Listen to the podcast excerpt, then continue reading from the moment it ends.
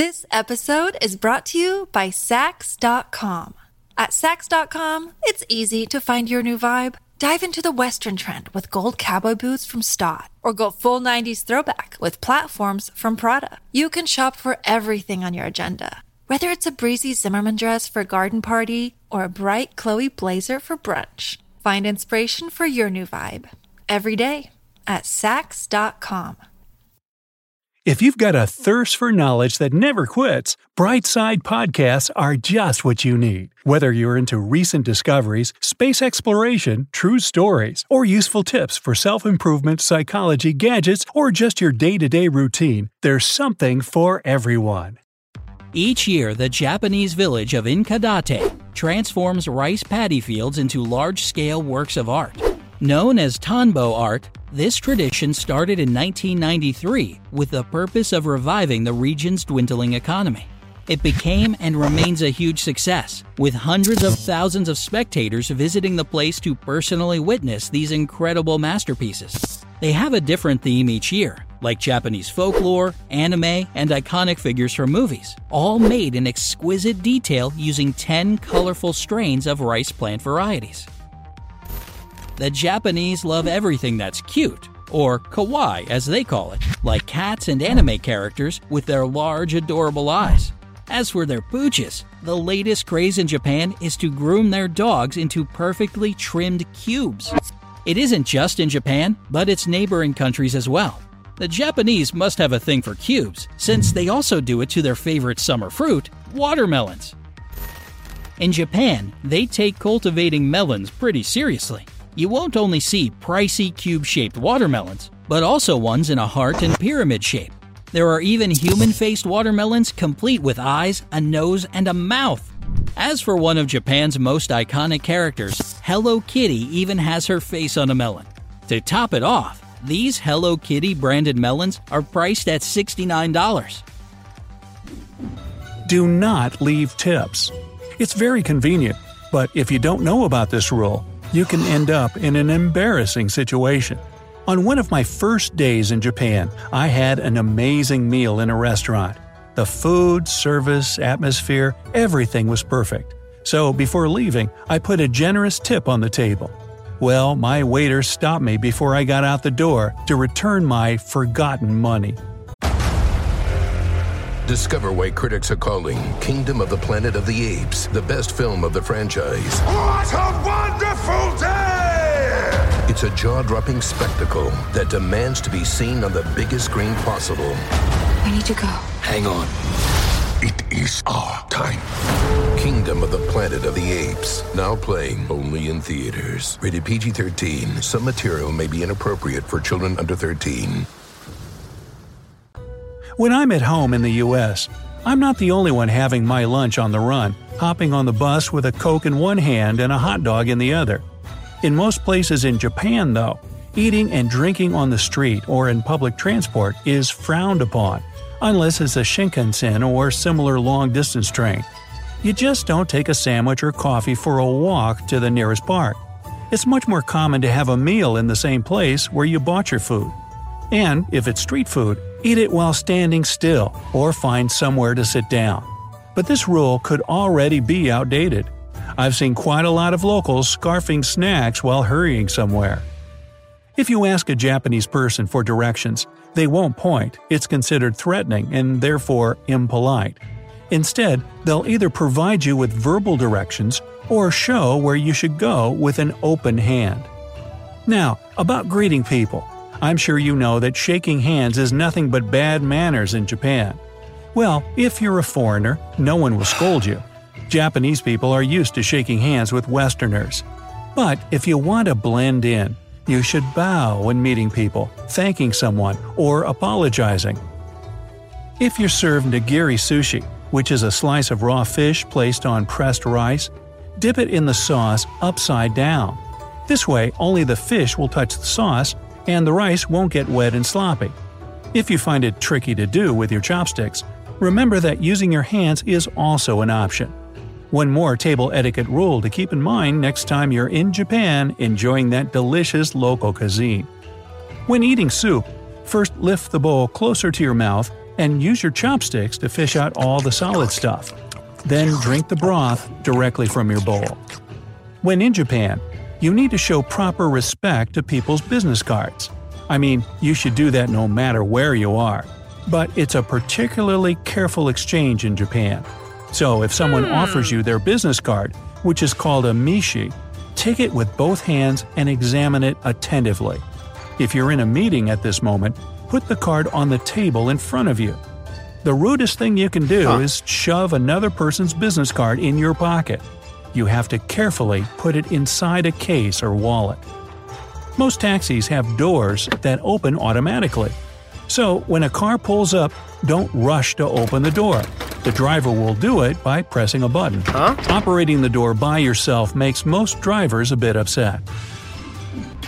Well, it turns out that while Japan was never a dominion of Her Majesty, British companies were responsible for building Japan's first railways in the 1870s.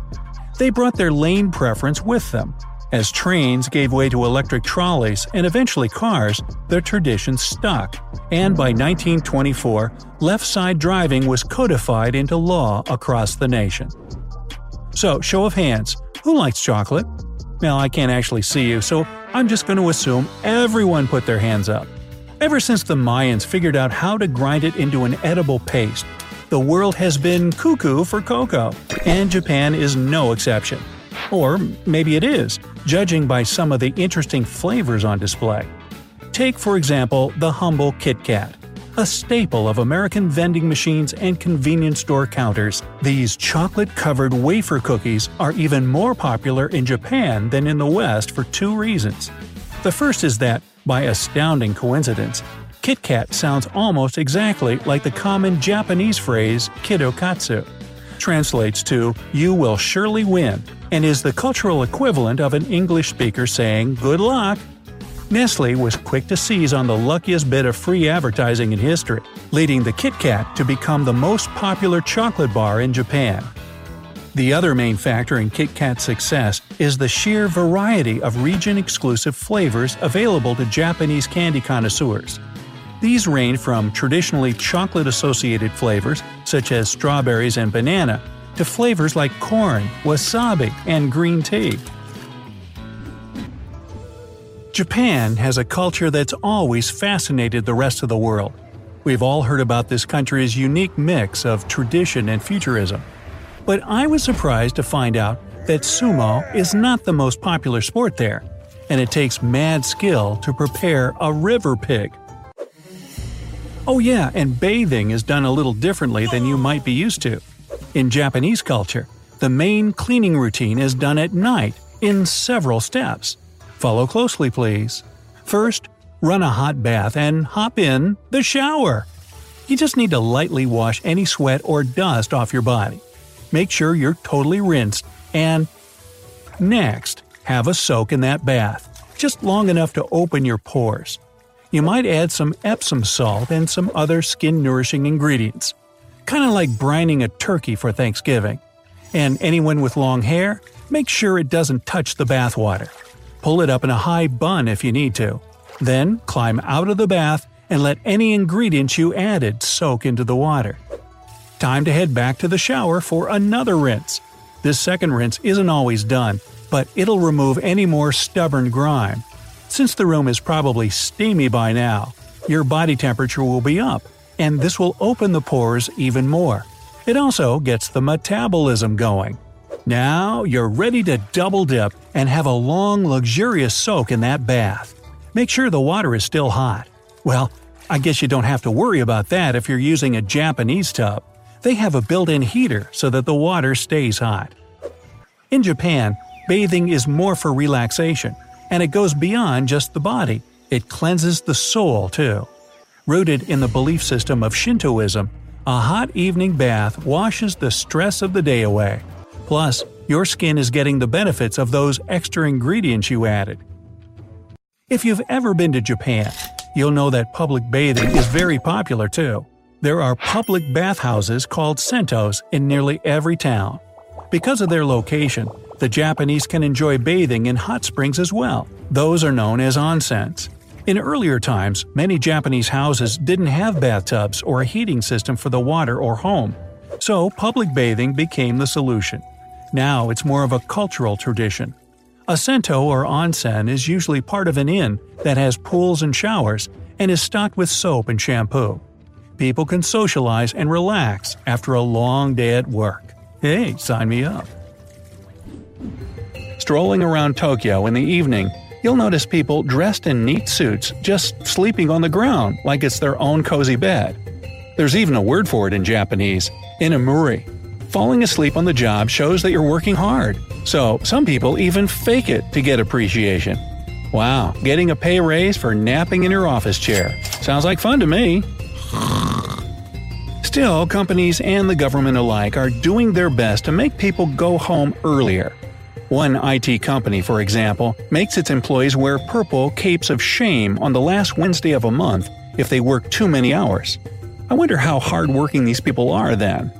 Well, they're like that for a reason, after all. All students are required to tidy up in their school during the day. The tradition is called osoji, and it includes mopping floors and cleaning bathrooms. It teaches the students to help and respect other people, and they sure take it seriously. High social standards have a downside, though. There are currently over half million people in Japan called hikikomori. These are young adults who seclude themselves at home and won't go out no matter what.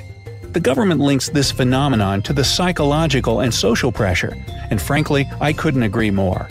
Anyway, rigorous practice in education makes the Japanese successful in life most of the time. The literacy is close to 100%, which is the highest in the world, and the unemployment rate is only about 4%, which is, as you may guess, pretty low compared to most countries. This episode is brought to you by Saks.com. At Saks.com, it's easy to find your new vibe. Dive into the Western trend with gold cowboy boots from Staud, or go full 90s throwback with platforms from Prada. You can shop for everything on your agenda, whether it's a breezy Zimmermann dress for a garden party or a bright Chloe blazer for brunch. Find inspiration for your new vibe every day at Saks.com. Most people know that a sure sign they can cross the road is the little lit up green man, right? Well, not in Japan. There, you should wait for a green rabbit called Miffy. This bunny is a creation of Dick Bruna, a Dutch author of children's books. How did this rabbit make it to Japan? The answer is simple. It looks very much like the Hello Kitty the Japanese are in love with. Ever tried those amazing head massagers that are said to reduce stress and rid you of headaches? Cool, huh? But in Japan, you can get a lazy and much more creative alternative to this advice. It's electric and looks like a big multicolored octopus. Wow, give me two. You're probably used to sitting on a chair when visiting a bar or a cafe, right? You might ask me, what are you talking about? What else am I supposed to sit on?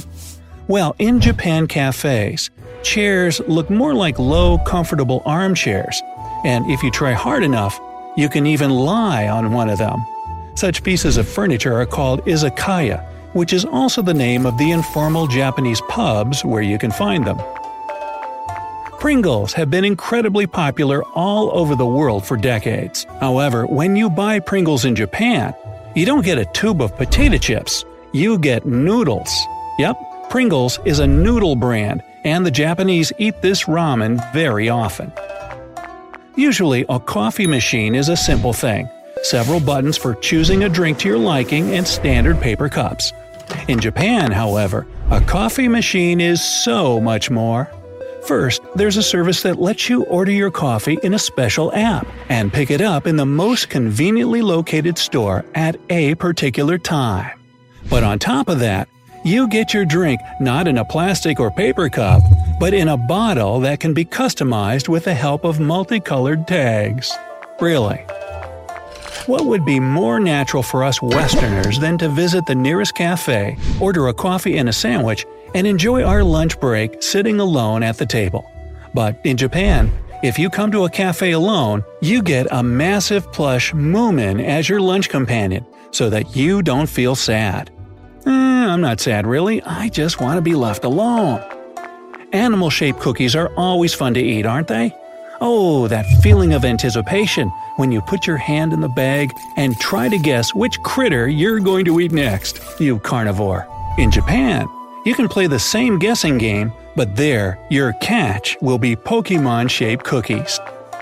Every single time I eat sushi, rice falls off the pieces of fish as soon as I pick them up with my chopsticks.